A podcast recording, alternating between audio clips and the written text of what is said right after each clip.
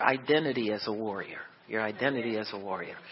You know, we have so many facets to our character because God has so many facets to his character. And we're made in his image. And so we have uh, different capacities, I guess. And I, well, I call them identities. Uh, but we have different aspects of our character that we can always tap into. Uh, we're not one dimensional people at all. Uh, many of us uh, function in, in, several different roles. You have a professional role, uh, you have a role within your family, you have a role in your church. So we're we're this is not new to us that we have different facets to our character, but some of the ones that uh, we get from God we may not be as familiar with nor as comfortable with. And one of those is our identity as a warrior. You have a warrior living inside of you because Jesus Christ is a Lord of war. And he doesn't mind waging war because that is part of life. When you know your identity as a warrior, there are certain things that will become true in your uh, understanding. There are certain uh, concepts that you'll grab onto. There are certain ways that you'll respond in certain situations. And so when your identity is that of a warrior, you will have certain certain things that, that are just kind of normal for you, second nature to you, and, and you need to get comfortable with those. Uh, because many times people are not comfortable with certain identities. Or we have an identity uh, in a, a carnal sense and don't really have it in the spiritual like we're supposed to have. Uh, your identity as a warrior is a spiritual identity. Amen? It's a spiritual identity.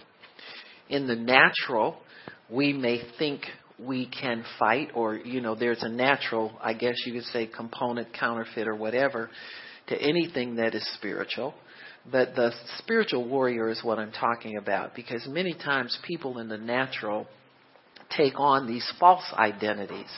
And I call them false because they're not supported by God. They're not supported by Scripture. Uh, many times people are, are feel they have to carry themselves in a way uh, that makes them uh, kind of intimidating. Like go for bad, like we you know would always say, so and so go for bad. You know, I mean, you know because they're fearful people and they feel they have to kind of conjure up this persona to intimidate and to you know get some attention or whatever and they're really trying to fight. They have a fight within themselves, I think, many times of fear and and not knowing exactly what to do in certain situations. So it's just common people take on a some kind of a you know affect or some way to present themselves to the world to kind of cover up for from that little timid person, that little fearful person that lives within them. Then there are some people who just are are take up the attitude they're angry and they want to take on that angry affect and carry it out into the world. And those people usually wind up, you know, with the red jumpsuit and how many of the numbers, you know what I'm saying, orange is the new black or whatever. And, uh, you know, it's, it's, it's very, very uh, difficult for them to live a peaceful life. God has called us to peace. We are to live at peace with all men. But there is a warrior inside of us, and he is a spiritual warrior. He is not a natural warrior. In the natural, uh, the warrior of God walks in peace and in harmony and in love and understanding with all people, with his fellow man, with strangers. We are to serve humanity. So the warrior is first of all a servant, but he's also uh, uh, connected to the Lord of war and knows how to wage war we, we wage war against unrighteousness. We don't wage war for ourselves. Now, you can get the benefits of warfare, but actually, you are a soldier who is employed by God. So you are hired by God to wage His war, to fight out His war down here on earth, so that the rest of humanity get, can get the benefit of God's righteousness. They can get the benefit of God's love and His understanding and His provision, so forth and so on. So really, the Bible says that no uh, soldier, when he goes to war, labors or pays for his own war. He's hired by somebody. And so the war that we are engaged in is a war that's gone on uh, since the beginning of time. Since Lucifer first rose up against God in heaven, there has been war in the heavenlies and war down here on earth because Satan fell to earth and this was his domain. God set man right in the middle of the devil's domain. And I'm going to tell you, God will sit you right in the middle of the devil's domain because he knows he's victorious in all things. He's not afraid of the devil, and he doesn't want us to be either. In order to rise up as a warrior in your spirit, you must be at peace with people. You people can never be your problem if you're going to walk in your true identity as a spiritual warrior. People, you have to understand that people are motivated by many different things. But the greatest thing we have going for us in our relationships with people and our, our interactions with people is the, the factor that God is love and love never fails. So when you encounter human beings, say, that are influenced by the devil or influenced by their sinful flesh or selfishness or whatever, you need to understand that you are to love those people because love never fails to win humanity over to God's side. Love never fails to win people over to the gospel. Love never fails to win humanity over to right relationship with God and peace with God. And so our, our position when it comes to humanity is to use love first. And then in the secret place or in your prayer closet, you can, can wrestle against the devil most of your, our, our spiritual warfare is done in the realm of prayer. It is not done in confronting people and talking bad about them, going nose to nose. Oh, you think I'm a pushover, you know. For so many years, I would hear Christians in the church, you know, we have all these sayings in the church. Don't take my meekness for weakness. You know, it's bad attitude. You know, we just carry these attitudes. You know why? Because we resent the humble life and the servant life that God has, has, created for us. But Jesus was a servant. He served everybody. That's what he did first. He served humanity, even though he was the Lord of glory and King of all and could have destroyed everything, you know, if he got angry enough. He never did. And so he was able to rule and, and conquer his own spirit first. And I think that's a, a hallmark of a warrior of God. They're not still wrestling against people. They don't have issues with you understand what I'm saying? They, all that's been laid down. They don't have these these axes to grind personally. And so the first characteristic of a warrior, I think, is that they they obey God and they obey the commandment to love. Love is always the motive. And you'll see that with our examples today. We're going to talk about David and how he identified as a warrior and how that identity carried him through victoriously in everything that God put before him. When it was necessary for that face of the warrior to show up, he put it on. And it was motivated oftentimes by the attacks of the enemy. So when the attacks of the enemy come and you're standing for God's righteousness, that anger of the warrior will rise up on the inside of you and begin to go into action and begin to take action. And so we need to understand the difference between the spiritual warrior and the one that may, may try and rise up on you in anger in your flesh in anger in your flesh, you just forgive that person, release that to God, and let God judge between you and that person. Remember when uh, Abraham and Lot started to argue? It was amazing. They got along fine as long as they didn't have so much. But when they both got rich, that's when the strife broke out. See, my stuff's protecting their stuff. See, I, my my herdsmen keep going over in your yard. Yours keep coming over here. Give my sheep back and get out of my yard and all this kind of stuff. As long as uh, Abram was following God and they both didn't have so much, they got along. But then when the time came when they both had so much they didn't have enough room, they began to strive with each other. And so Abram told Lot, he said, you just take whatever you want. See, that's what a peacemaker does.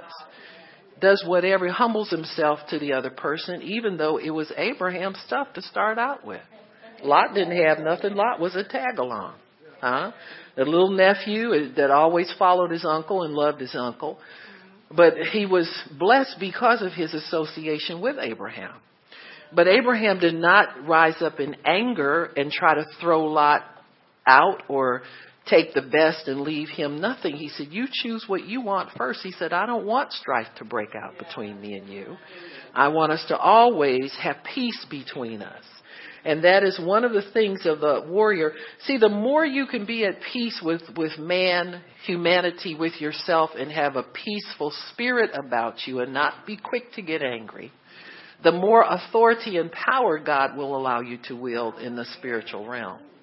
You understand what I'm saying? You trade one for the other. You let go of this. You know, I don't need to be angry with you. I don't need to get in my flesh about this. And you let that go and you let that die and you, you, you release that to God. You just drop that out of your hands.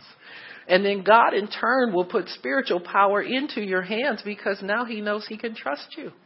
You won't use it against people. You won't use it to destroy yourself. You won't use it to lord it all over people. I remember in the early or mid 80s when we first started the ministry and uh, officially started around 1990, the uh, casting out devils and spiritual warfare was all the rage. Everybody was doing it. And people were in the flesh with it. You know, they'd want to get you up in front of a crowd of people and wrestle with devils and bring barf bags so you could throw up in them and, you know, have people foaming at the mouth. And you could see it was all just a show in the flesh. And one day I was talking to God about it. I said, God, I want to help people. I said, but could you please work with me on this? I said, I don't want to embarrass anybody. I said, I think when you come to church, you, if you come in dignity, you should be able to leave in dignity and not be a, a show for everybody, you know. And I, and he said, well, you have total authority over the devil. He said, you tell him what to do and what not to do. And that's what I did. I told him, I said, if, I said, devil, you're not going to perform up here. This is not a show. You're not going to make anybody throw up. You're not going to make nobody foam at the mouth. You're going to come out meekly and quietly and make your exit. And we maintained that throughout the years. You understand what I'm saying? And, and, and people get free. You know, you can get free. The fact that you foam at the mouth is no indication of your freedom.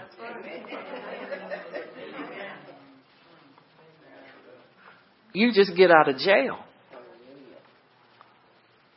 You know if you're free or not. You don't need to go through any gyrations to prove that the devil was in and came out. Come on now. You know if you're free or not. You know how you feel. You know by a release in your spirit. You know why, by a, a lightness in your countenance. You know, I, I've talked to people and I can see. I, I told the one lady one time she was coming all worried. She always come in, came in she didn't come often enough really to get any help. You know how some people just drop in, drop out. They think they, you know, they don't need as much as they need, or I don't know what goes through people's minds when they do that. But when she would come in, she was always pecking on my door before service. And I don't let, I don't talk to people before I have to preach. And I'm going to tell you why. Because your spirit, if you're a preacher, your spirit is sensitive to voices, conversations. And all I would do was sit up there and instead of doing the sermon God gave me, I'd talk about what she talked about. And so I told her, I said, I said, sweetheart, you can't now, you can't talk to me now. You have to wait after service. But see, some people so anxious for help because the devil's made them desperate. So she come in, sit and listen to the sermon, and still didn't get any help in the sermon. You know, you still got to go talk to him later and she was sitting there talking to me. And as I spoke with her and gave her the word, I saw one devil leave, two devils leave, three devils leave. Her eyes were like this when she came in. And as I talked to her, they went like boom, boom, boom, boom. Complexion even got lighter. And she's white. You understand? Come on now. I told her, I said, your countenance has even changed while you're talking to me. But see, she'll go away and stay away for two months and come back, same problem over again. I said, Your problem is very simple. I said, You're not being obedient to God. I said, God is a God who wants commitment. He ain't a drop in God.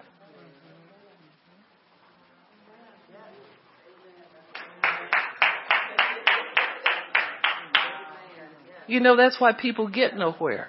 You know, now if that offends you, I'm real sorry. No, I ain't sorry. You need to be offended if that if that hurts your feelings, because that's so normal for people to come to church consistently if they belong to God. No, God, you have an appointment. to come and hear the word of God. You have an appointment to come and receive help from God. You have an appointment. You need help. I need help. The preacher needs help. Are you kidding me? The hell we have to live in from day to day?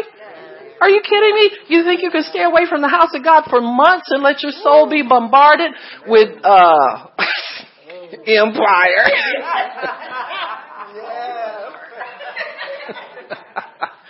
I know y'all don't watch them kind of shows. Hmm? Where a little, where a little Howard at? He look at he hiding back there. Cookie too old for you. You understand? She got kids older than you are.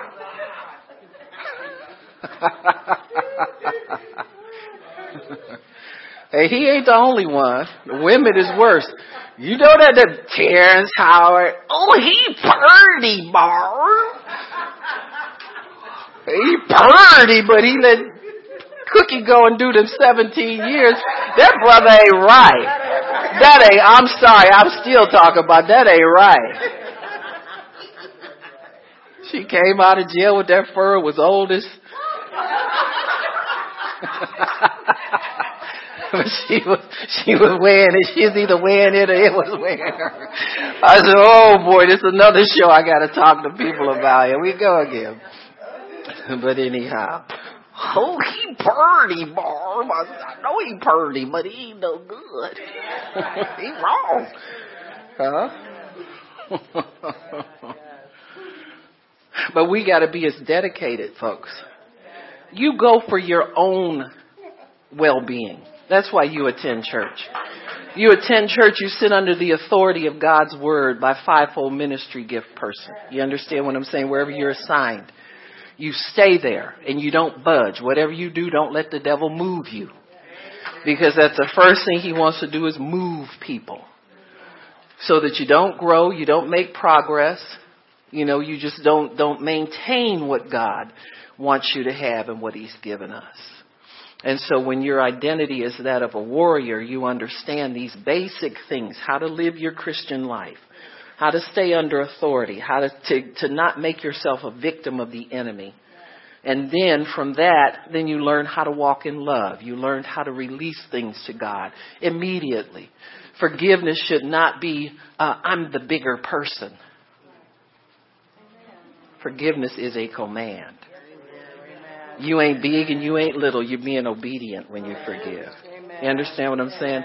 I was reading Richard Robertson a letter this month and he was talking about forgiveness. That was the word that God gave him for his partners. And so he said, he said, like Lindsay said, unforgiveness is like drinking poison and wanting the other person to die.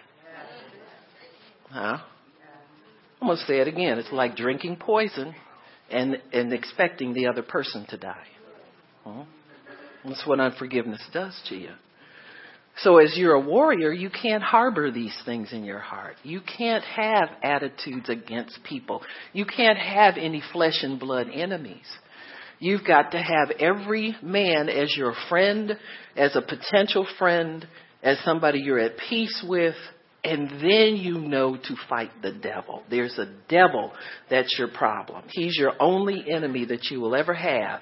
And if you reserve your anger for the devil, and if you reserve your your uh, stance as a warrior, you preserve that, and you allow God to move you into that when it's time, then you'll be successful in everything that you do.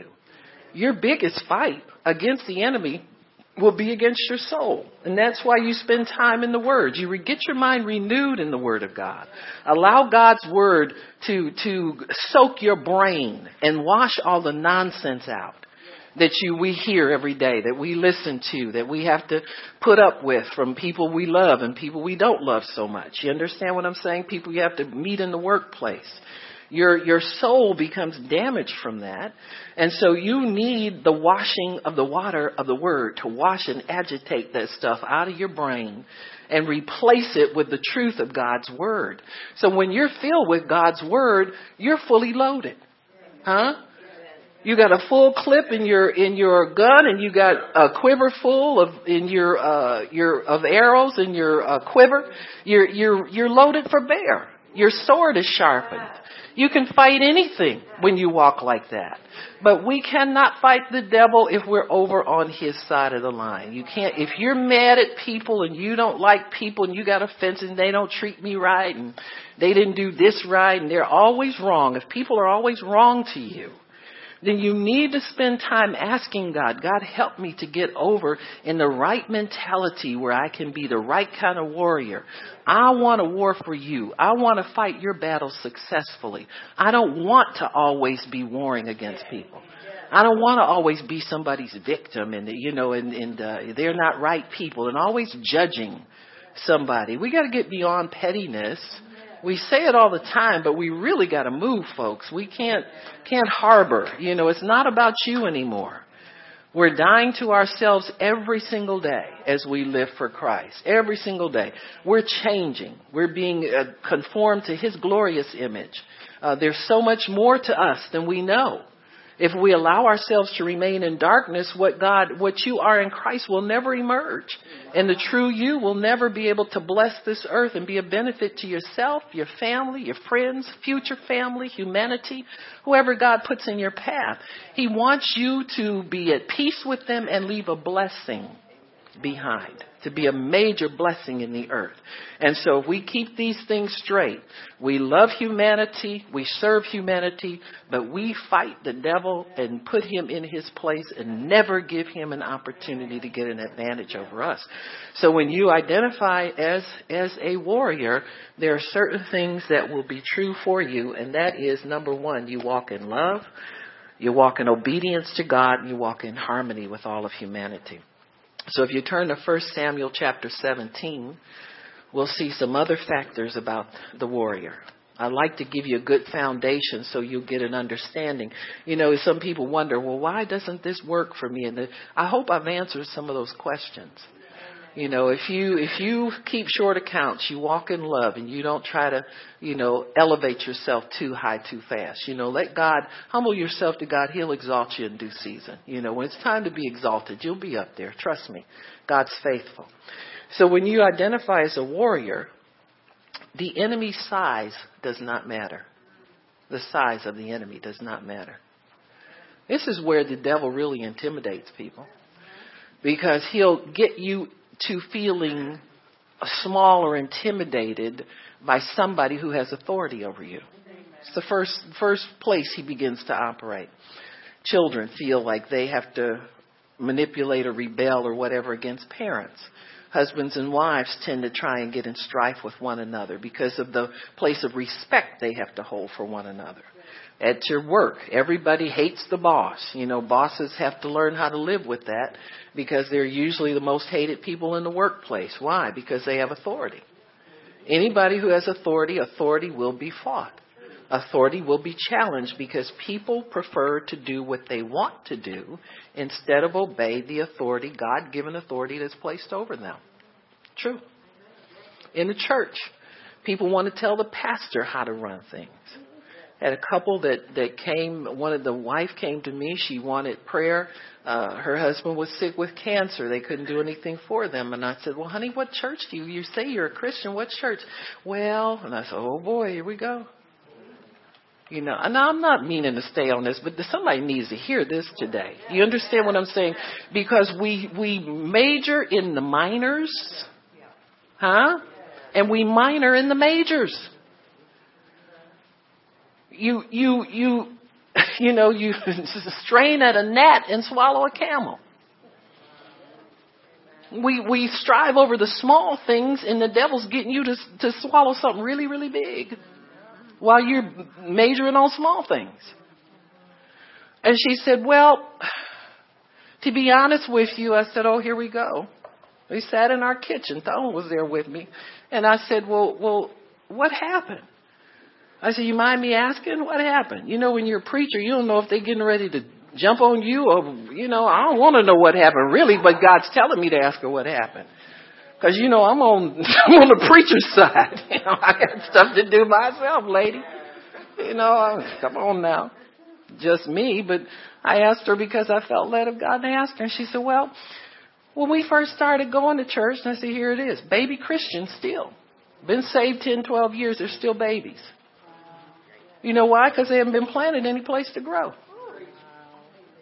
If I take a seedling, and this is the other truth about it too.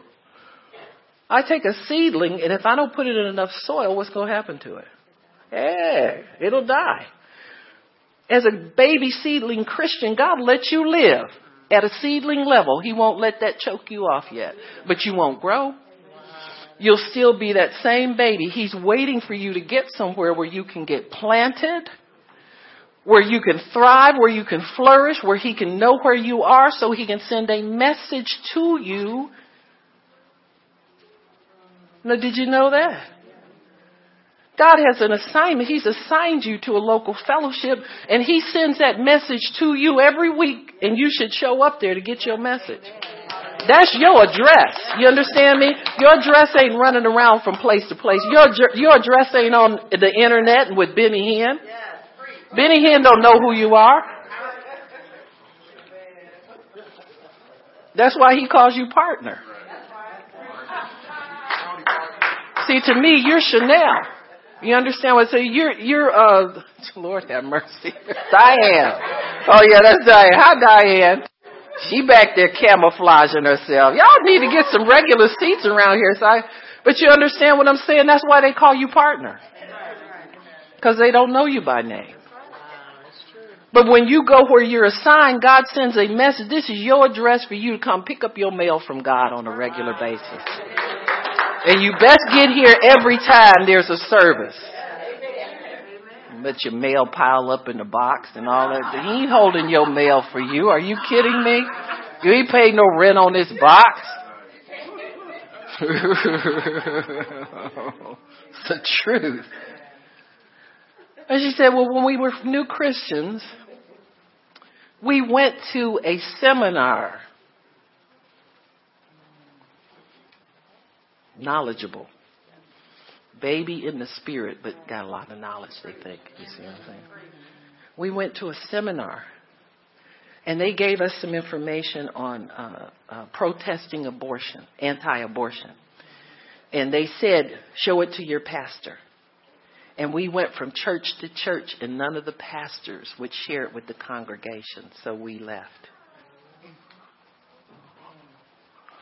I said, number one, I don't know who told you that. They said share it. They didn't tell you to make the pastor get up there and tell tell his congregation that stuff. I said, any pastor worth their salt gets their messages from God. I said, I don't listen to the, I mean, I help them, I love them, I'll listen to them some, but I don't take what they tell me to preach and preach it. You just don't need help with that. When you're a minister, God called you. Huh? He called you and you have relationship with Him, you get your messages from Him. See, I'm never too busy to sit and listen to God and find out what He wants me to tell you from time to time. And so I don't need no help from that with that. And I know when witches are afoot. And I figure anybody come and try to tell me to do something and I serve God, it's got a little witchcraft in them anyway. Yeah. And so I'm very polite to them. I'm as kind as I can be, unless they challenge me. See, when they start wanting to fight back, then I just don't take that too good. You understand what I'm saying? They want to back and forth, back and forth, and we don't go there, you know. But that's what happened. Husband came down with cancer. See, way back then, the devil had that plan for him. And God had a way for him to be healed. Just go where your assigned sit and let the word come to you and help you and heal you. Every time you're in the atmosphere of God, you receive healing. Every time you're in the atmosphere of the Holy Spirit, your spirit grows and it gets stronger and it eventually overtakes what the enemy is trying to do in us. And so in, in, in even when you, in your private time between you and God, you can kind of build up strength in areas where you know you're weak. But you've got to get the ministry of the fivefold. That's the only structure God has to help people. Is His church. And I know we look like we don't know what we're doing and we look like we ain't all this and all that. But if God sent you there, that's what you're supposed to do. You humble yourself and sit and you receive the word of God. That's so easy. I wish I could trade places with y'all sometimes. I wish I could sit and let somebody say, cause I love the word. I would love to just, just every week come in there and just lay back and let somebody else, you know what I'm saying, but it's my job to do it. I love doing it, but I love receiving too. You know, it's so easy. God makes it so easy. We complicate it with our nonsense. You know, junk that has nothing to do with God's kingdom. But it has everything to do with our defeat if we hold on to it. You understand what I'm saying? I gave her what I could give her. I had an MP3 player with healing schools on it. I don't know if you ever, that's been over a year. And I, sometimes I ask God, I say, I wonder if he's doing okay. I wonder, you know, chances are very great he's not. But in the outside chance that he humbled himself and said, Well, God, this is my chance, this is my lifeline, I'm going to take it, then he's still alive. Because that word heals him. But you gotta, you gotta have your life in order with God. You can't have, you can't be holding grudges against his servants and think you're going to eat from the master's table. God's table is a table of peace and harmony. You've got to be at peace with all men if you're going to receive from God. You can't hate your brother and then sit up there and eat at daddy's table and think daddy's going to approve of you and heal you. Huh? You can't even offer God a, a bribe, I call it. Not a gift. it's more of a bribe. You know, when you've got animosity in your heart and you want to give to God and get a, a special release of a, a big time harvest, Amos 9:13, that's mine, ain't yours. If you're, you know what I'm saying, if you're in that kind of. How would you like it if, if you if you hated your little brother and was beating up on him and your parents gave you everything anyway, they never corrected you? It's not right. God doesn't allow that to happen in his house either. So his table is a table of peace. His table is a table of harmony and love. And as a warrior, you've got to, you got to, you can't use uh, eternal weapons and hit human flesh with that. God's not going to let you do that. He'd have to stop you. He's not going to let you destroy people.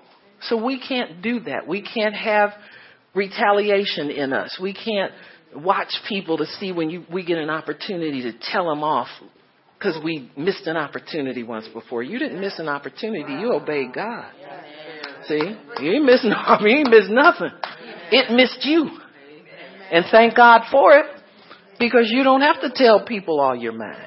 You don't have to tell them everything that's on your mind. It'll save you some embarrassment in the future. Because then when you cool down and you realize what you, where you've been, off in hell somewhere, with an angry demon, you'll be ever so glad you didn't say what you were thinking trying to come out of your mouth instead of saving it up for another opportunity to blast them with. I mean, this is how we live, folks. Come on now. I'm talking about myself. I ain't the only one who gets these feelings and thoughts and all this kind of crazy stuff. And you can't be crazy and use spiritual weapons of warfare successfully for God. Can't do it. you know, Cookie spent 17 years in the joint, came back and wanted to tell everybody off. You understand what I'm saying? There's 17 years of vengeance in your heart. He pretty passed right? She gonna fry that brother though. She get a half a chance. She got something laid up for him. See, y'all can't be like that, huh? Huh? You go. We gonna have to get Cookie saved before the before the season. Ain't that right, little? Oh, you don't like, you don't want us, come on, little Howard, you don't like her like that. She probably, she need to be saved, right? Right, yeah. for his glory. Oh, Howard, you ain't right. he ain't right. He's looking at me like, I like cookie.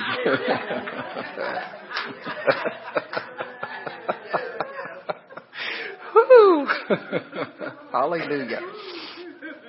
So First Samuel 17. That was the introduction. Sorry about that. It took a long time, but you had to go where God tells you to go, folks. You got to go where He tells you to go. So here, the size of the enemy does not matter. Does not matter. Doesn't matter how intimidating. You know, the more power sometimes people have, the bigger their devils are. And they're in places where they can marshal other forces to help them. You know, some people live in a realm where they have uh, legal um, assistance to help them with evil things that they plan to do. Sometimes they have, and, and that's the other thing. It doesn't matter the level of power that you're dealing with if you're fighting in God's battles. It doesn't matter.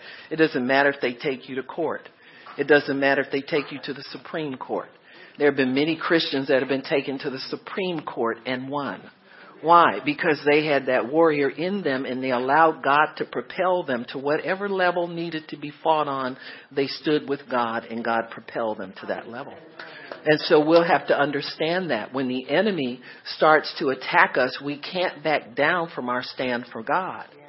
If you're one of those people that, that decided that you didn't want your children being uh, taught that homosexuality is normal and it's it's you know natural and all that, uh, then you have to take a stand. You take a righteous stand. You take a stand uh, because people, many times, people in the world don't expect a stand to come from certain people.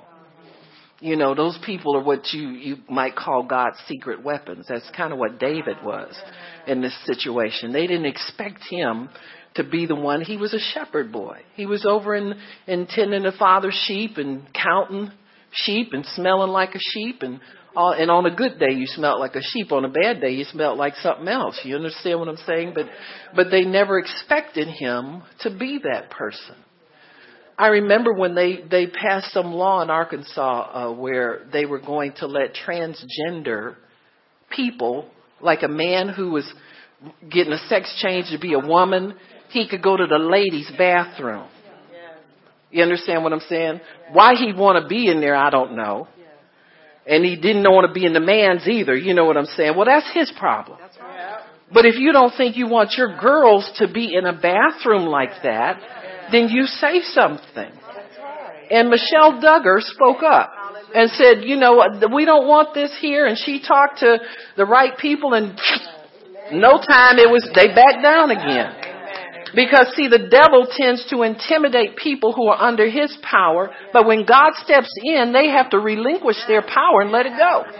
And so they never expected this meek little lady who only knows how to count and see how many, how many, what, 19, 19, okay, one, two, three, four. They think all she know how to do is count heads and make meals. They never expected her to take a stand like that. And so when God has a warrior, you don't ever know when that warrior is going to stand up on the inside of you. When he stands up on the inside of you, you got to roll with it because that's God calling you into service. We're not, we're, we are full-time warriors on call. You understand what I'm saying? You're not in, in war mode all the time, you know, respect me. That, that's not us. But we're called into service when God needs somebody to take a stand for him. Why does he need us? Why doesn't God do it himself? Because he has given us authority down here on earth. He's expecting us to do it. And we need to expect to have to make these stands for God. You don't have to argue with people. You don't have to get ugly with them. All you have to do is state what God tells you to say and let God and His angels do the rest of the warfare for you. He's looking for people to declare His word into these dark situations. To say what thus saith the Lord in these, these ugly situations. They were going to have, uh, uh, who was it? Which one of those schools? I think it was maybe Duke University or somebody at their chapel. Christian chapel now, they're going to have a Muslim lead prayer. And who, you know, all the charismatic people, you know, all the big word of faith people over in the land of compromise, trying to keep all their millions coming in so they can stay on television. Baptist. Woo! Baptist. Huh?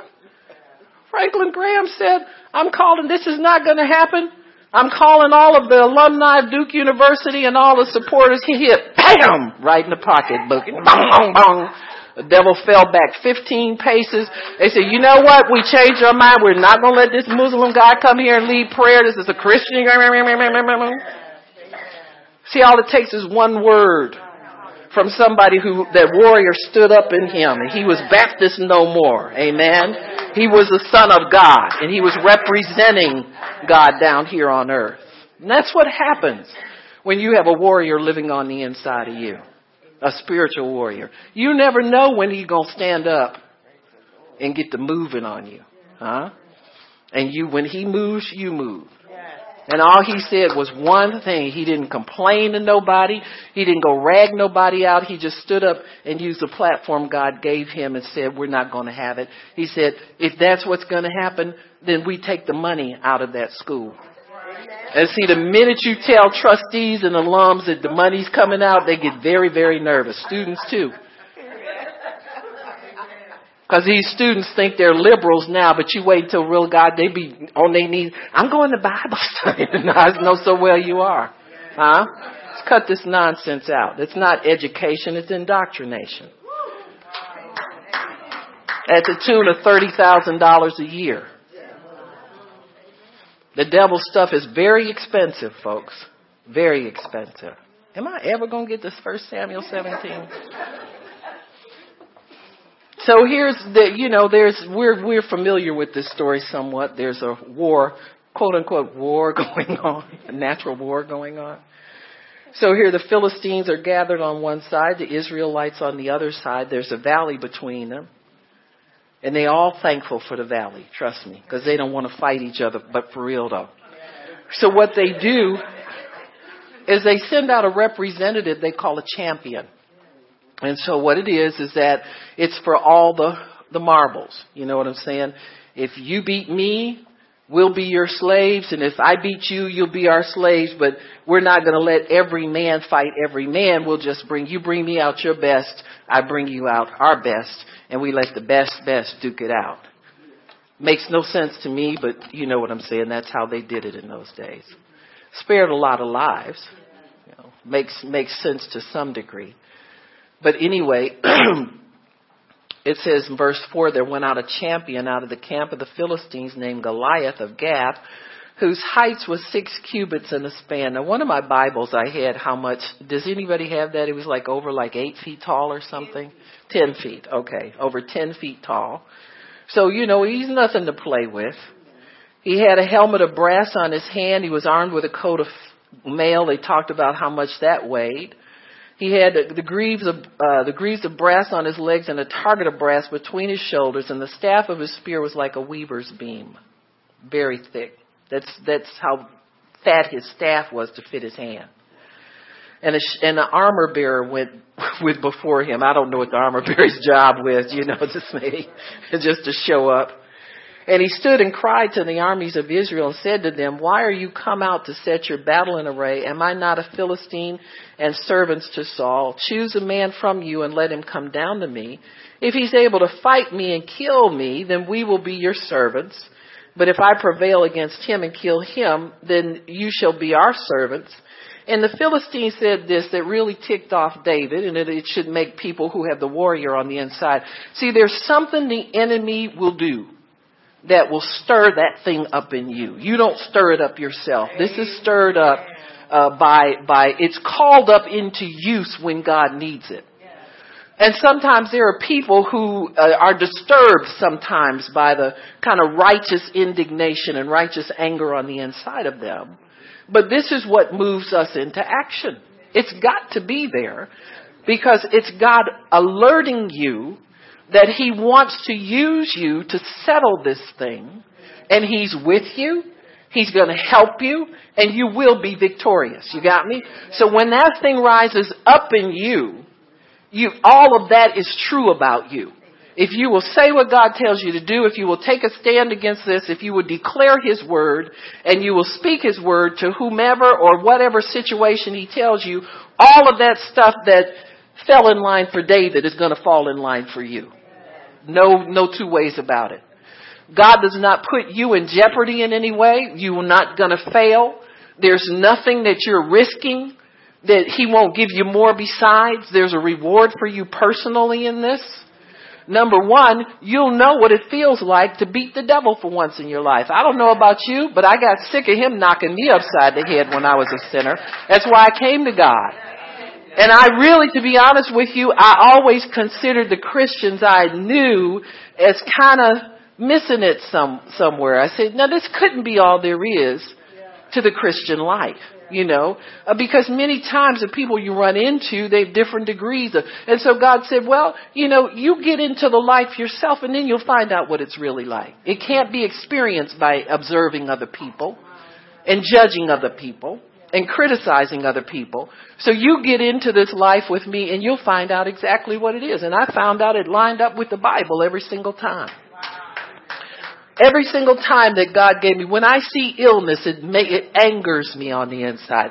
When I see people depressed, I get angry about it on the inside. When I see people putting up with nonsense from the devil, I get angry about it on the inside. Not angry with them, but there's a warrior on the inside of me that knows that this is wrong, this is illegal, this is not God's plan, and it doesn't have to go on.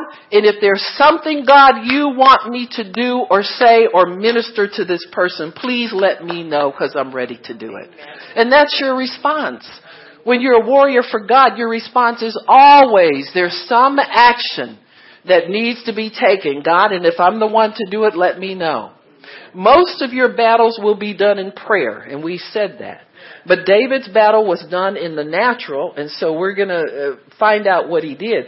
What what Goliath did that really upset David was he he defied the armies of the living God.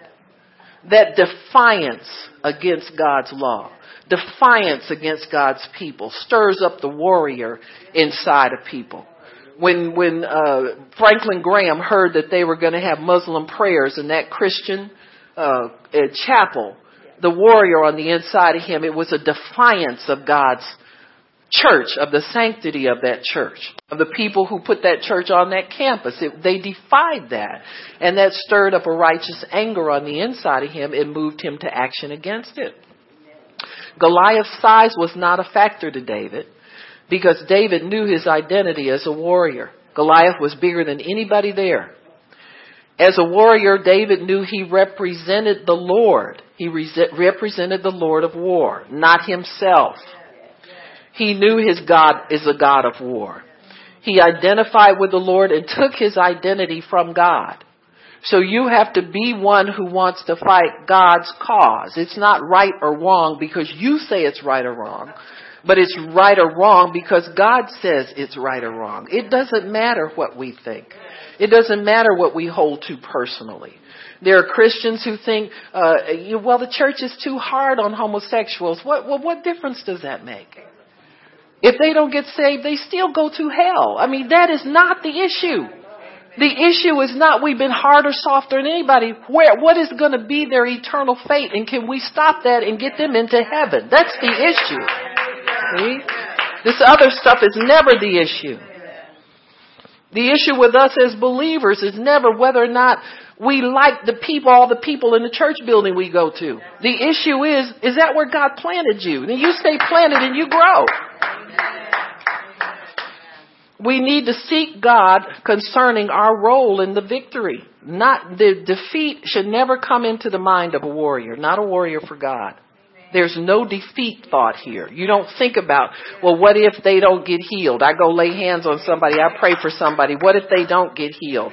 They will be healed. I'll tell you one thing. If you don't lay hands on them, they'll never get healed. But if you go lay hands on chances are very great they will. You understand me? So you're giving people a chance for a better life when you obey God. You're not guaranteeing anything because it's not yours to guarantee.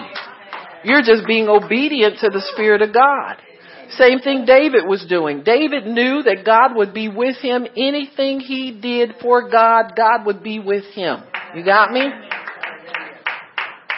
And that's what we need to know. Number two, the enemy's threats don't matter. In verse 10, the Philistine said, I defy the armies of the living God. Give me somebody so they can fight with me. Saul and all Israel heard it. All the soldiers that were dressed up in all their battle gear and all that stuff heard it and kept running. The minute Goliath thundered his voice in that valley, You know how it is sometimes when you're in the echo comes and it reverberated and they, it, everybody fled. Everybody fled. He down there just a talking, just a talking, just a talking, and they just a running, just a running, just a running. I wonder if any of them ever thought, why don't one of us go out there and say something back to him?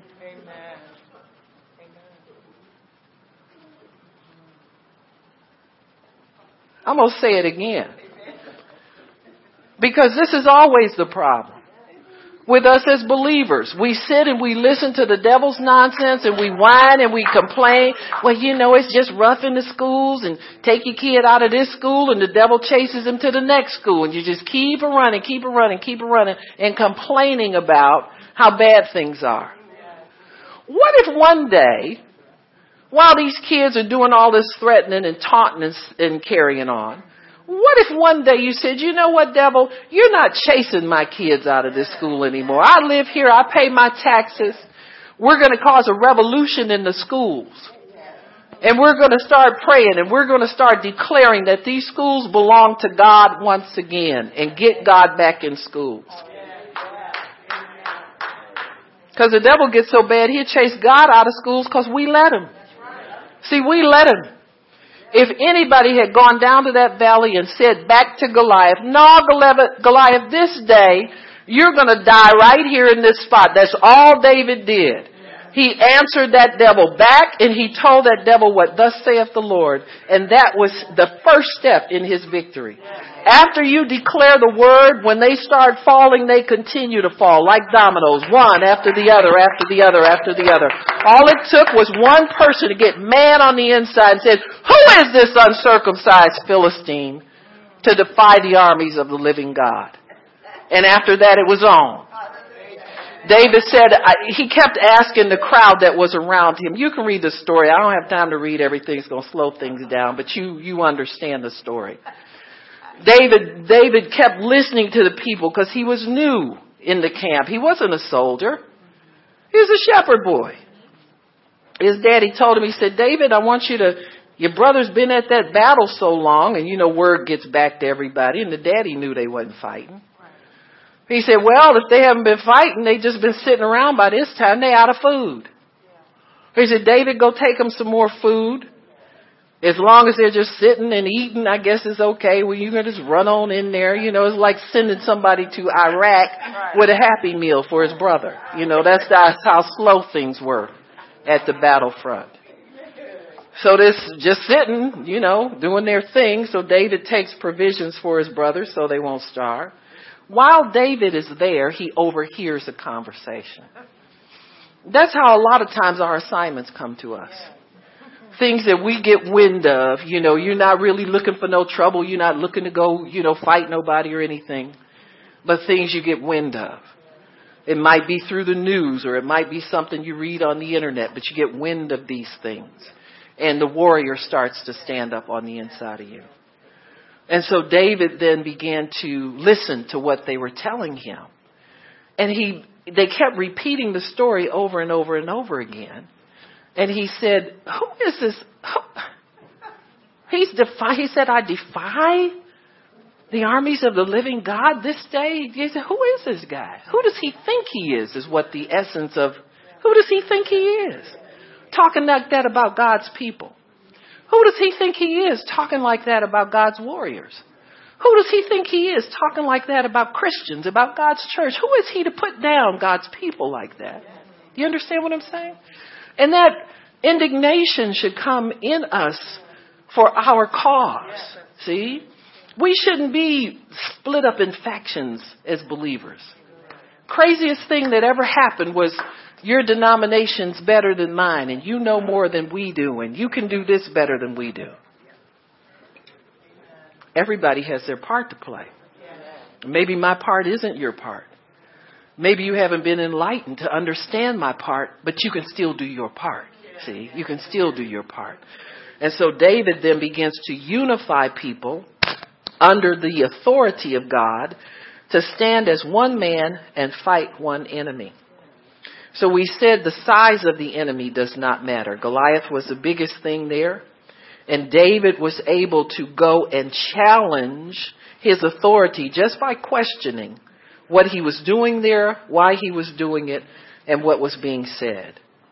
When you take a stand against the enemy, a spiritual enemy, you will be accused of all kinds of things. Verse 28, Eliab, his eldest brother, heard when he spoke to the men, and Eliab's anger was kindled against David. So when you have uh, authority in God and you make a stand for God, other Christians will fight against you. They'll tell you you're not supposed to do that. Who do you think you are? Eliab accused David of being in pride and and and uh, not taking care of daddy's sheep. How come you ain't at home? Many times people get possessive of certain things to do in the body of Christ. You know, they want to control everything. You know, I was looking, I see on the internet all the time people send you these emails and, you know, they see Watchman in your title or something like that. We never used to get so much mail because we were the only ones for many years that even had to use that name.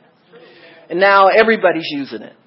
So now they want to email you and say, we're getting the largest group of intercessors in the, the state of Michigan and we got to go for. I said, listen, we done done that already. You understand what I'm saying? God can save by many or by few.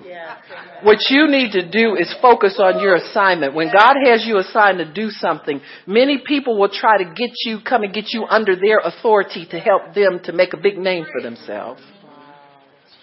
That's what Saul tried to do for David.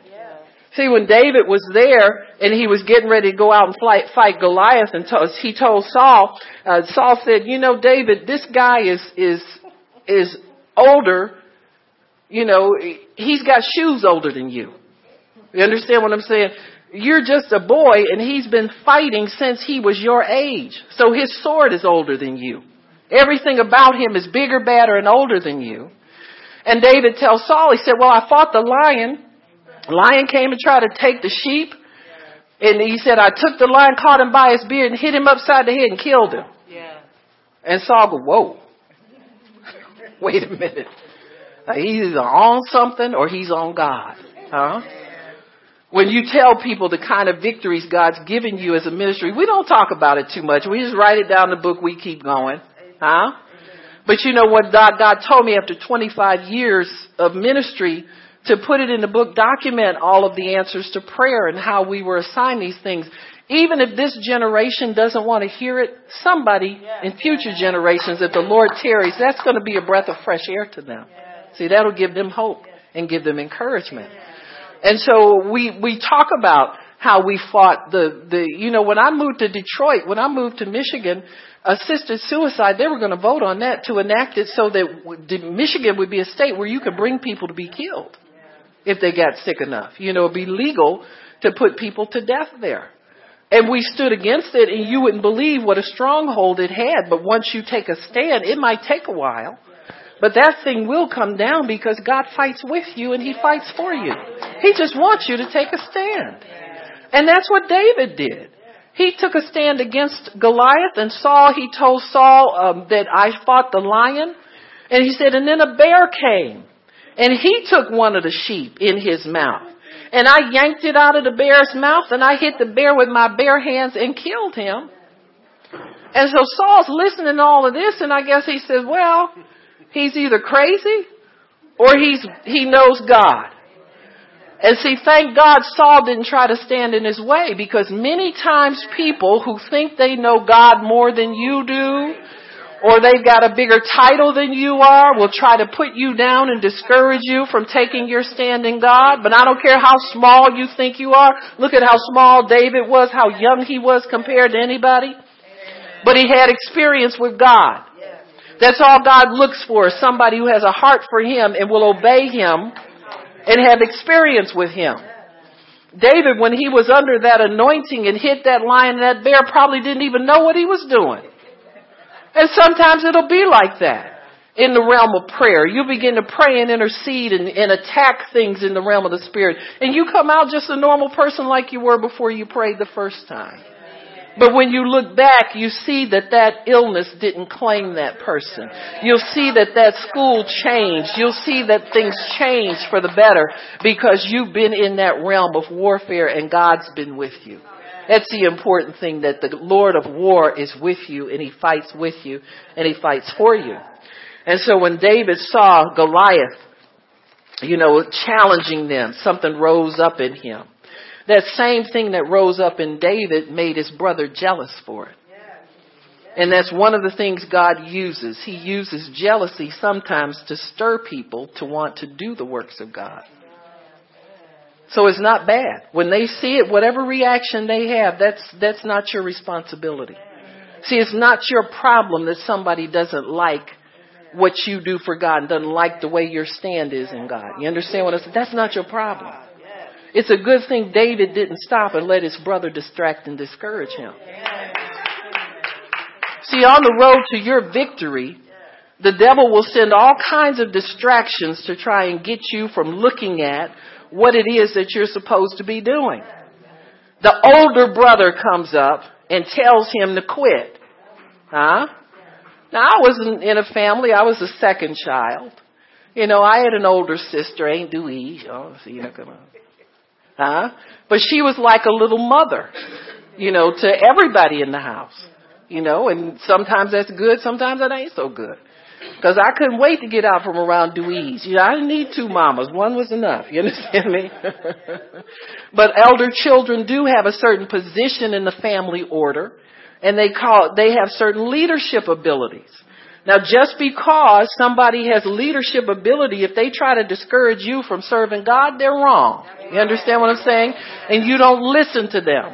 And so you'll have to overcome many obstacles in order to stay in warfare mode when God has you in warfare mode. Because what will happen is the enemy will try to pull you down. Oh, you, what are you so mean about? You gotta be nice to people. You gotta love people. I love them, but I hate the devil. And I know the difference. I know a devil when I see one. And I know a devil when I smell one. And I love people, but I hate them devils. And I'm never gonna back down from hating the devil. There are certain times when, when love is, is the, the order of the day. It's just what's needed. But then there's times when warfare is needed too. So if as a warrior, you got to know the difference. We got people in, in authority in our government who want to love the Muslims. They don't want us to love them. They haven't offered love to us. Well, some of y'all got it. I don't care what, I don't know what the rest of y'all doing, but you know, if you want to go to sleep, go to sleep. I don't know. David finds out the reward for killing the Philistine. You need to always know what you're fighting for. You'll be a sad warrior. You won't war very long if you don't know there's a reward for what you're doing. No? The reward is between you and God. He will assure your heart that it's worth fighting. It's worth taking a stand. You understand? He will assure your heart about these things. The reward doesn't have to be financial. It doesn't have to be anything like that. Just job well done coming from God should be enough to keep us going. Amen. David submitted to those in authority over him. He submitted to his dad. Submission allows you to take on power and authority because it comes through levels of authority in life. It doesn't come just out of nowhere. It comes through levels of authority when God was teaching me what to do as a minister, my main training ground was my home. Huh? Now I thought I was a pretty decent wife. I mean, I didn't think nothing really to brag about. In fact, I never thought really much about it. You know, I was married. You know, I had my life and, and my career and stuff, and my husband had his, and we just went through life. But then when I got saved, I found there were certain ways that God wanted me to relate to Him. And some of them broke me. They broke my resistance. They broke my traditional way of thinking about things. They broke my uh, understanding so that God's understanding could come forth better. So I learned how to not burn the biscuits by accident. You understand what I'm saying? Accidents always happen sometimes after a disagreement, which I never put all of them together like that. But God did. You know, God sees everything. You know, I learned how when, you know, some of his little habits, you know, his regimented way of telling me things to do. And, you know, you know, I learned how not to do that. you know, you smile and you love them and you understand what I'm saying. Breaking all that stuff off of you. Because I had to serve God, you know, without an overseer. You know, I've looked for people in ministry that we could submit this ministry to and do all this stuff. God never let it happen like that. You understand what I'm saying? We stand shoulder to shoulder as ministers in the house of God. All this other stuff is just people's insecurity you know, wanting to have somebody to run to and whine to. You know, if you don't have men, you have God. Run to Him and whine to Him. You understand? Go to Daddy when you're in trouble. So David was under authority. It'll shock you how being a good wife will make you a good minister. And being a good husband will make you a good minister. Hmm? David was a finisher. He didn't leave the sheep unattended. I don't understand preachers that start churches and then run off and leave, you know. I don't understand people who sit up under them people, you know. I mean, you couldn't be getting much. Being under authority helps you know your place and ability. It helps you know not to break rank. David obeyed his father when his father sent him out to, to give his brothers the meal. David stayed under his dad's authority. And then after the warrior spirit came on him, he transferred himself under King Saul's authority. Even though King Saul was a wimp, even though he didn't obey God himself, that was where God sent David. It's not our job to analyze, pick apart, and criticize authority that God puts us under. Sometimes God wants to see if you're going to obey Him under tough circumstances. Huh? If you're going to stay true to your commitment to God, even though it's not what you like all the time. Hmm? He wants to see what we're made out of on the inside. And if you find out you got weakness on the inside, He will strengthen you. He's not going to leave the situation the way it is forever. He does, he exposes our weakness so he can come in and strengthen it. And what you're strengthened, you find that you're not so sensitive about the difficulty after all. You understand what I'm saying? A lot of people abandon marriages because they just, the other person won't change. God never promised to change Nikki so I could like her more. He never promised to change me so she could like me more. He said, though we can love one another, you don't tolerate people, you love them. Big difference. This is not a tolerance kingdom. We're a love kingdom. See, love changes you so that I, you don't bug me as much, you know? You're the per- first person that needs to be changed, huh? And God will do that. You know, I have people uh, say things to people like, you know, when when you were first a Christian, you had this, that, and that, and that, but you haven't changed. That's right. Huh? They want to, you know, you know, kind of like give you some kind of phony compliment because of your growth in God. Well, who's who made you judge over me? Huh? How much have you grown? Not much, I see. Still judging people, right?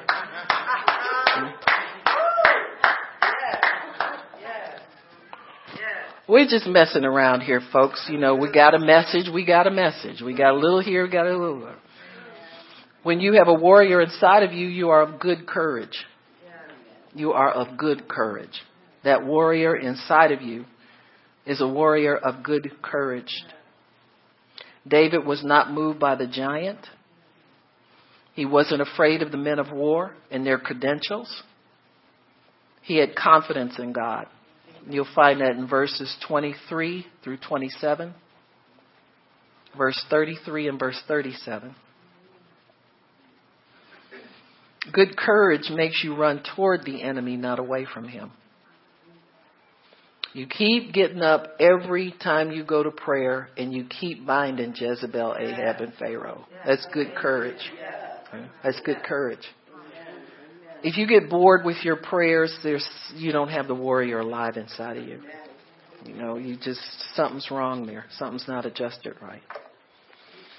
When you're of good courage, you get a strategy from God and you trust God and you know your strategy will work. You know your strategy will work. David's strategy, they tried to put Saul's armor on him. You know, Saul thought, well, this kid's going to go out and fight, and this is the way people, crafty people think. Leaders, crafty leaders think. They always want to capitalize on somebody else's reputation. I mean, that's how the game is played. Y'all don't see a lot of this stuff, but being a preacher, I know how the game is played. You want to get so and so to come to your meeting because they have a big following and an entourage, and if you could get some of that, you'd be in heaven almost. You know, that's the way they play the game. And Saul did the same thing with David. He saw David wasn't going to back down. He tried, first tried, tried to get rid of him tried to discourage him. The older brother tried to discourage him. Then Saul put in his two cents, and he says, eh, "You're just a kid, you know." But the words of God, and this is the one thing you need to know: when you are confident in God, your words will paralyze any words that will come against you to try to stop you. You got to take your stand. You got to keep going forward because your words are paralyzing everything that's trying to stand against you. So Saul couldn't do anything with David. He was paralyzed. He couldn't stop him from going forward because he saw this kid was going to do it anyway. Yeah. But Saul, in his craftiness, thought to himself, "Oh, let me let him put my armor on, mm-hmm. and then when he gets the victory, if he gets the victory, I can say it was because he wore my armor." That's true. Always, what's in it for me? One little piece of the, you know, when this thing comes in, it comes in. I'm gonna get a piece of it because he's wearing my armor. You know, we'll take a bunch of selfies and go on Facebook and I'll give 400 likes.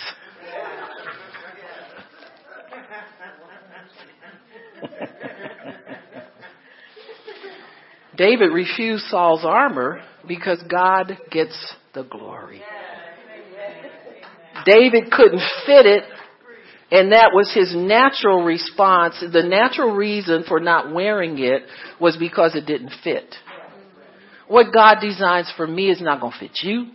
What God designs for you is not going to fit me. Why these people want so and so's mantle, I don't know, because it's not going to fit them. It's a hard thing to fit into somebody else's, what God has for them. And so it didn't fit. He had to leave the armor right there. He got a strategy from God take the slingshot, five smooth stones. Now, the slingshot was the weapon. There were certain tribes that had certain characteristics about them where they had mastered certain things. You know, the Levites were the priests and they did the worship and all that kind of stuff. The, the sons of Benjamin, which is what Saul was in that family line, were experts at the slingshot. But David's got it. David's of the tribe of Judah. They're the worshipers. So David's out playing his you know, guitar, and he decides to. So he perfects the slingshot, which really was Saul's family's weapon of choice. Saul didn't even use If Saul had perfected what God had given him, he'd have been able to get out there and do the giant himself. But he never put to use what God gave him because he was always looking at what somebody else had and wanting that. See, a lot of times God has put gifts and abilities in us, and instead of us minding our business and perfecting what he put inside of us, we're always looking at what somebody else has got and assuming they're getting famous because of it. Covetousness. That's why God hates it. Because it stunts your growth. It plays God cheap. It makes people think God didn't give you anything just like He gave somebody else. See, if we quit looking at what our brother has and start looking in the Word, we find out what God has for us. Did you know if you pursue what belongs to somebody else, you're settling for second best? It's used goods as far as God is concerned. It's not what He has for you. You're settling for second best. That's why he hates covetousness. Because it shortchanges him of helping you to develop what he put you in this earth to do. Somebody's going missing of something that they need because you're looking at what your neighbor has and spending all your time trying to get that like they got it, which is secondhand goods anyway. And you never know if you're going to get it. And if you get it, you may not be able to keep it.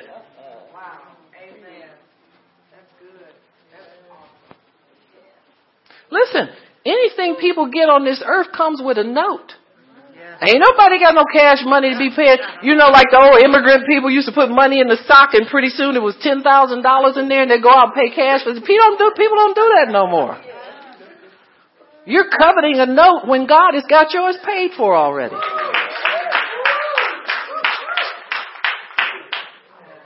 But that's none of my business. the little Kermit the Frog thing. Yeah, it's none of my business. it's none of my business. Uh, ain't none of my business.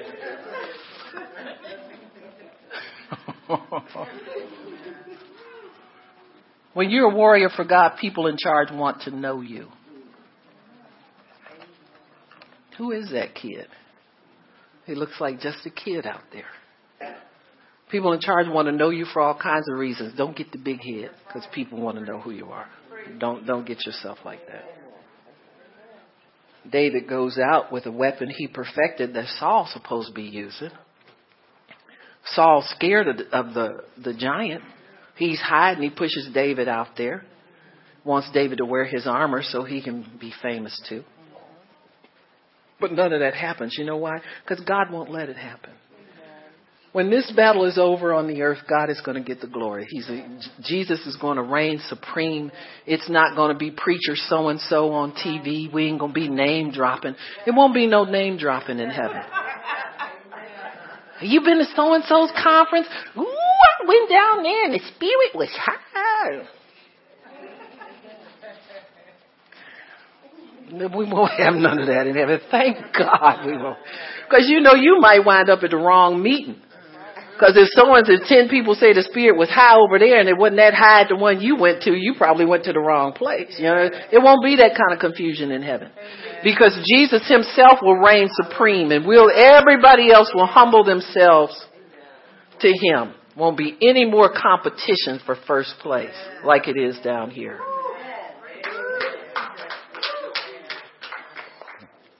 So you're of good courage. Your courage never fails you. Courage will get you over. You know, courage is, is just the ability to keep getting up and going to battle. Keep getting up and go praying. Keep getting up and go declaring. Keep getting, getting up and, and going doing what God told you to do. David chose five smooth stones in a slingshot. His friendship with Jonathan probably played a, a part in that. Jonathan was Saul's son.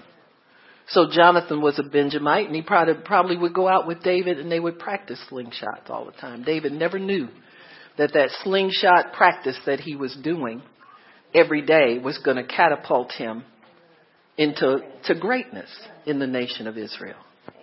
Just like some of the things that, that never discourage your children from doing things that they show an interest in. You know? Uh, you know, little rhymes and little things like that. You know, if they were secular, that's all I'm saying. But you know, you, you see how rappers have developed billionaire status just on off that little small thing because they're persistent in it. See? They're encouraged in it, and they don't let anybody discourage them. That means a lot as far as the world system is concerned. And, and the laws of God provide for it as well. God's laws provide for diligent people to get rich. Your hands will make you rich if you're diligent at something. So always encourage that. If you see they have a, a, a gift or a, a, talent or even a, a, a pastime where they will develop a skill in something because you never know where that skill will lead to, especially in this day and age. Because there's so much knowledge of God's principles out there that people live off of that it's very easy to develop any small skill and let it propel you into greatness in the earth. Nobody thought that it would take just one stone in a slingshot to kill that mighty giant. But that's all it was. It was God's strategy for David. David carried through on it. David had confidence, and to me, the, the, the slingshot was a step up from what he was used to using because he killed the lion and the bear with his bare hands. And so he said, Oh, I'll get me a weapon this time. This guy's pretty big. I guess I'll take a little stone and kill him with. You understand me? And so David knew that when at the end of this thing, that, that God would get glory out of it. So if you go over to verse 46, David answers the Goliath one more time. He said, This day will the Lord deliver you into my hand, and I will kill you. I'm going to take your head off you. I'm going to give your dead body to the host of the Philistines this day and to the fowls of the air, to the wild beasts of the earth, that all the earth will know that there is a God in Israel. He wasn't fighting for himself. He wasn't fighting for fame. Many times you will have an investment in what you are doing for God. That's how God gets us interested in things. Say, for instance, if you're, you're praying for schools to start doing what the job that they're supposed to do, you might do it because you're interested because your children are in school. And so whatever it is that draws you, draws you, but at the end of the day, you are fighting for God's glory. Because when God gets finished with it, people will know that, that you don't save by the sword, you don't save by the spear, you don't save by anything natural, but you save by the power of God. When God comes into a situation, He wants to preserve lives. Only one person died that day, and that was Goliath, the guy with the big mouth. He spoke up and threatened, and he defied the armies of the living God, and he died that day. Everybody else got to go home and die another day. But he died that day because of his own words. See, when he threatened the servants of God, he threatened God. Anybody who threatens your well-being threatens your God. It's not, you're not out here by yourself. And you're not out here alone. God will fight for you because He loves you and you have a covenant with Him that He will never leave you nor forsake you. No enemy will be able to stand before you all the days of your life. In other words, you can go nose to nose and toe to toe with the devil and he must back down because God's with you. God is always with us. It doesn't matter what we've done. It doesn't matter your past mistakes. You walk with God, you'll make fewer of them. That's one thing I can tell you for sure. But God is with His people, period. And all He wants us to do is to take a righteous stand and let that warrior, when that thing inside of you stands up, I call it a thing, but you know it's the Spirit of Christ that lives inside of you. When He stands up on the inside of you, then you stand at attention and you move forward and you start to move with Him and obey what He tells you to do. Anything He tells you to do, you do it. And don't be afraid and don't be ashamed and don't back down and don't get wimpy. And don't listen to the criticism of people who are too afraid to fight. Because their fear will get on you and you, that'll cause the warrior to back down again. But, but stay with your stand that you take in God. Don't ever back down. I don't care how long it takes. I don't care. Time means nothing to God. And it's gotta mean less to us. And so when God is with you, you'll know He's with you because you'll get your victory. You'll sense it on the inside of you. Uh, warriors and victors know when it's coming before it even gets here. It's, there was a story told about Harriet Tubman, and she had worked for so long, you know, on the, conducting slaves out of slavery, you know, getting them free. Because she had a righteous, a warrior inside of her stood up and said, This is wrong. And she had her Bible with her all the time to encourage her. But she knew from reading the scriptures that it was wrong. You know from the way it looks it's wrong, but you know God says it's wrong. He's with you. You got me? It can be wrong all day long, but until you know it's wrong by God and He's with you, you won't get any victory. And so when the Emancipation Proclamation was signed and, and somebody ran and told her, Miss Tubman, Miss Tubman, the, the, the slaves are free. And she said, hmm. And they said, well, why aren't you excited? Why aren't you happy? She said, Baby, I rejoiced about that so long ago. She said, I saw this day coming so many years ago. She said, That's why I worked the way I did. See, when you see victory coming, you know that you're on the winning side. You can do any, you can risk anything, you can do anything. They said that if, if they had to take babies with them, she knew exactly how much whiskey to give them, so they stay quiet, you know. And that, you know what? Come on now. And she didn't dope them up, and they didn't grow up to be children, alcoholic children, none of that stuff. They survived. They got to the north and they lived. You understand what I'm saying? Do what you have to do to preserve life. And so, you know, I mean, there's people nowadays that look at that and say, ooh, yeah. We give whiskey to babies when I worked in the hospital. And that wasn't that long ago. Don't look at me like that. it's better than what they're giving them now. you understand what I'm saying? All them mind altering drugs, meth addicts when they, you know, seven and eight and all this kind of nonsense. Come on now. But you do what you have to do to preserve life. And she had rejoiced before she set out to get people free. The warriors know how to rejoice. Before you go into battle, you go in there with a shout of victory. You go in there with joy. You don't go in there discouraged. You don't go to talk to the PTA and talk to the school board with discouragement on you. And you don't go in in anger trying to intimidate people because the devil ain't scared of you. But he's scared of God. Amen. He's scared of the living God, the God that we serve. Amen. Why don't we stop? Father in heaven, we do thank you for the opportunity to know and understand who we are in you. Our foundation has to be right, Lord. We've got to be right with you under the authority of your church, Lord. You don't do anything outside of your church, the fivefold ministry gifts. And Lord, I thank you and I praise you that your people understand your ways. They understand your ways. Let them take this with them with great understanding, Lord. Let them respond to the voice of the warrior, the spirit of the warrior inside of them and let them be victorious in everything they set their hands to. And I thank you for it, Lord, in Jesus' name. Amen. Praise God. If anybody needs